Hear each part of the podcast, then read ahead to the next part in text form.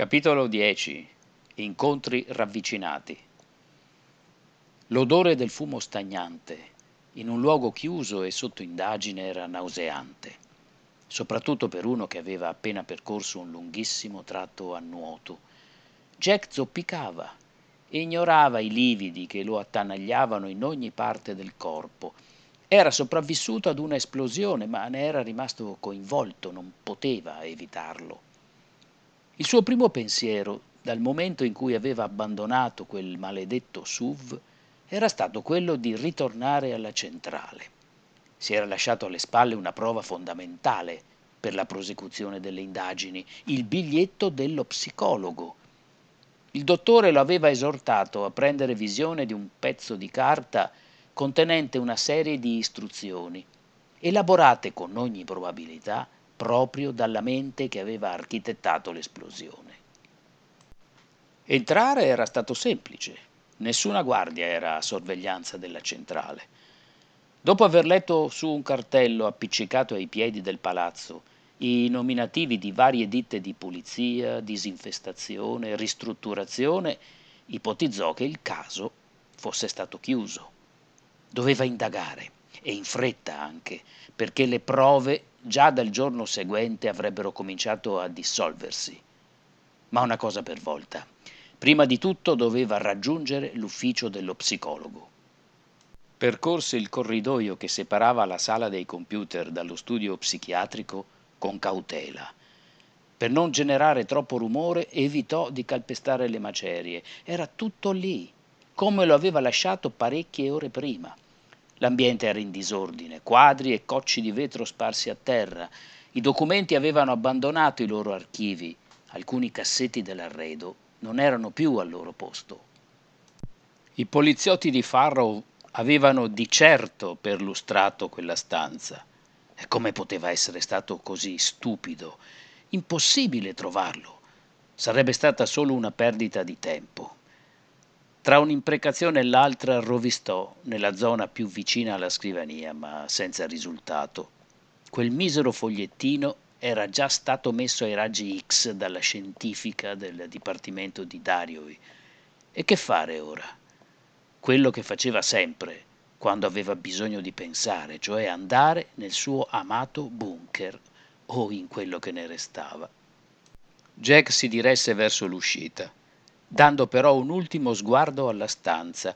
In passato gli era capitato più volte di ricavare le prove più interessanti proprio durante la fase ulteriore occhiatina. Le vetrate mostravano l'acquazzone che si stava abbattendo su Oldale, ma non erano certo le condizioni atmosferiche ad aver attirato la sua attenzione. Al centro compariva una fessura, un foro, un proiettile, un cecchino. L'avvertimento che lo psicologo aveva tentato di proferire a suo vantaggio gli era costato la vita. Era morto subito dopo il loro incontro. Allora il biglietto non era diretto a Jack, spettava a qualcun altro, o forse doveva rimanere nelle tasche dello psicologo. Purtroppo non l'avrebbe mai saputo. Ma come poteva stanare il colpevole? Cioè colui che lo aveva tormentato, pedinandolo per giorni, soprattutto che aveva distrutto la sua amata base operativa, facendo ricadere la colpa su Jack, senza l'unica prova a sua disposizione. Solo la sua scrivania poteva suggerirgli le risposte che attendeva. Ripercorse, zoppicando, il corridoio che lo aveva condotto fin lì. Resti di tastiere, monitor a pezzi e varie cartacce adornavano la via. Strinse con tutte le sue forze la maniglia, rendendosi conto che la porta era bloccata.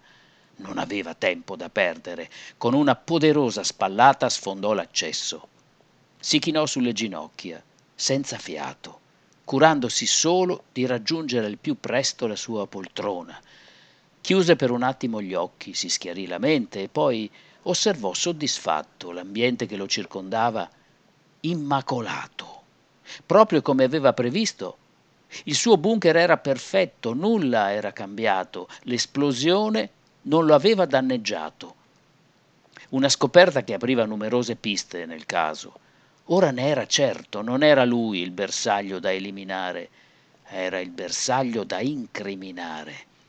Farrow aveva senza dubbio ispezionato il suo ufficio mentre era svenuto nell'ambulanza e le sue ottime condizioni avevano destato forti sospetti.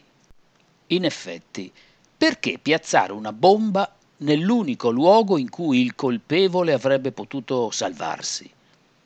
Frugò dentro il suo cassetto alla disperata ricerca di una penna per poter creare uno schema logico della vicenda fin dal principio, ma tra l'ampia scelta di cancelleria e block notice entrò in contatto con un foglietto di carta che riconobbe subito, la sigla dello psicologo stampata in alto a sinistra.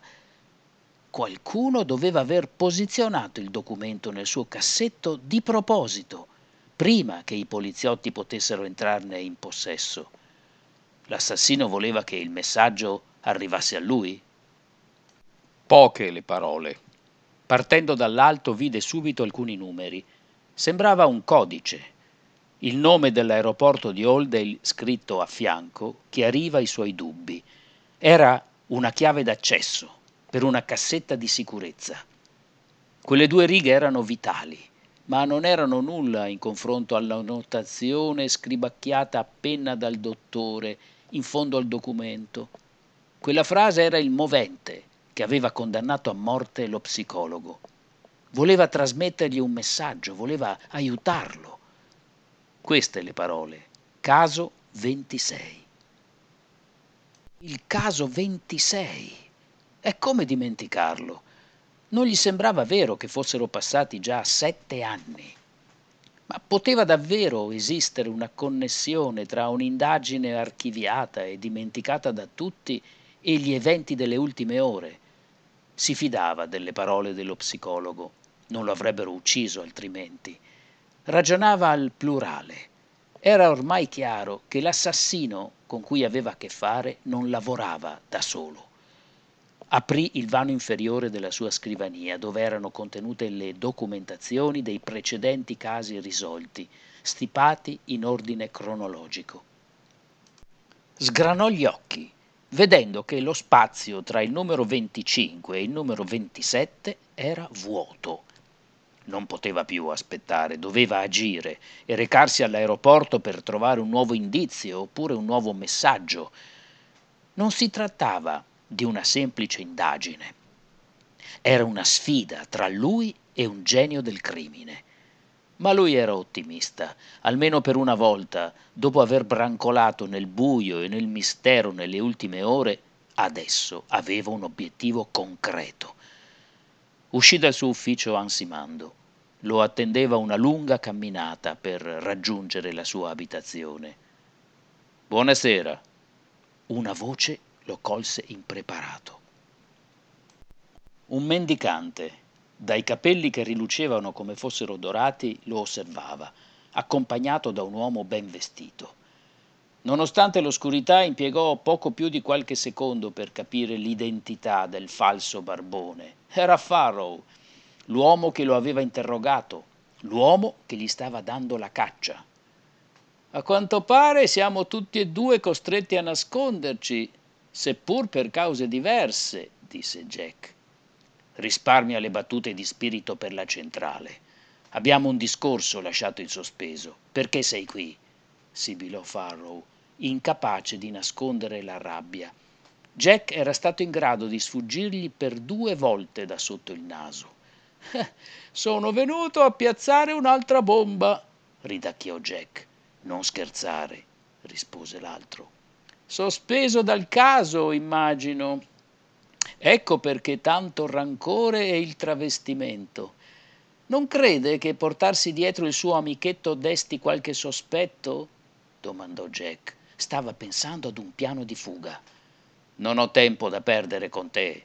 Le tue provocazioni non funzioneranno questa volta», affermò Farrow. «Questo è tutto da vedere. Stia zitto e fermo», intervenne Lance, puntando la pistola verso Jack. «Metta le mani dietro la testa, lei è in arresto». La solita formuletta, la solita frase. Ma di una cosa Jack era certo: Non si sarebbe fatto arrestare così facilmente. «D'accordo, non serve alzare la voce», rispose ubbidiente, posando i palmi delle mani sul capo. Lance si fiondò come un falco sulla preda, stringendolo e facendolo voltare, ma Jack gli pestò il piede, costringendolo ad allentare la presa. Poi gli sferrò una gomitata e ritrovò così la libertà di muoversi, ma solo per un attimo. Lance era un osso duro e Jack fu costretto a difendersi. Lance si avventò ancora su di lui, colpendolo in pieno volto con un gancio destro, prima di gettarsi a terra per impedirgli di sfuggire alle manette. Jack si divincolava con tutte le sue forze, ma si rese conto che il giovane assistente di Farrow nell'arte del combattimento era più abile di lui. Jack si guardò intorno e individuò quello che faceva per lui. Cominciò a stringere con forza il suo avversario e, facendo pressione con le gambe, si lanciò verso una scrivania mal ridotta, trascinando dietro di sé Lance. Forse Farrow aveva intuito le sue intenzioni, dato che decise di intervenire proprio in quell'istante, correndo verso i due. Jack rotolò a terra tra le schegge e i detriti, sfuggendo allo scrittoio che aveva appena travolto Lance. Si alzò subito in piedi, ma subì la furia di Farrow, che lo scaraventò di nuovo a terra. Il suo stile era differente, più violento.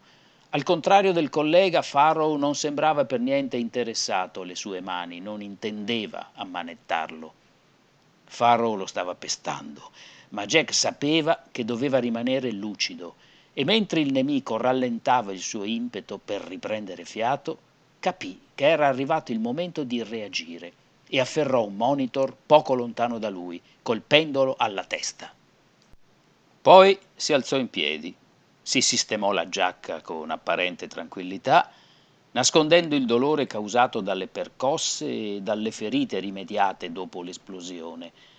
Era in preda alla tachicardia, ma sapeva che doveva andarsene di lì. I due poliziotti presto avrebbero ripreso i sensi, ma ad ogni modo non avrebbe tolto il disturbo con le mani in mano. Le chiavi luccicanti che teneva, gentilmente concesse dalla giacca di Farrow, gli sarebbero tornate utili per gli spostamenti che a breve avrebbe dovuto effettuare.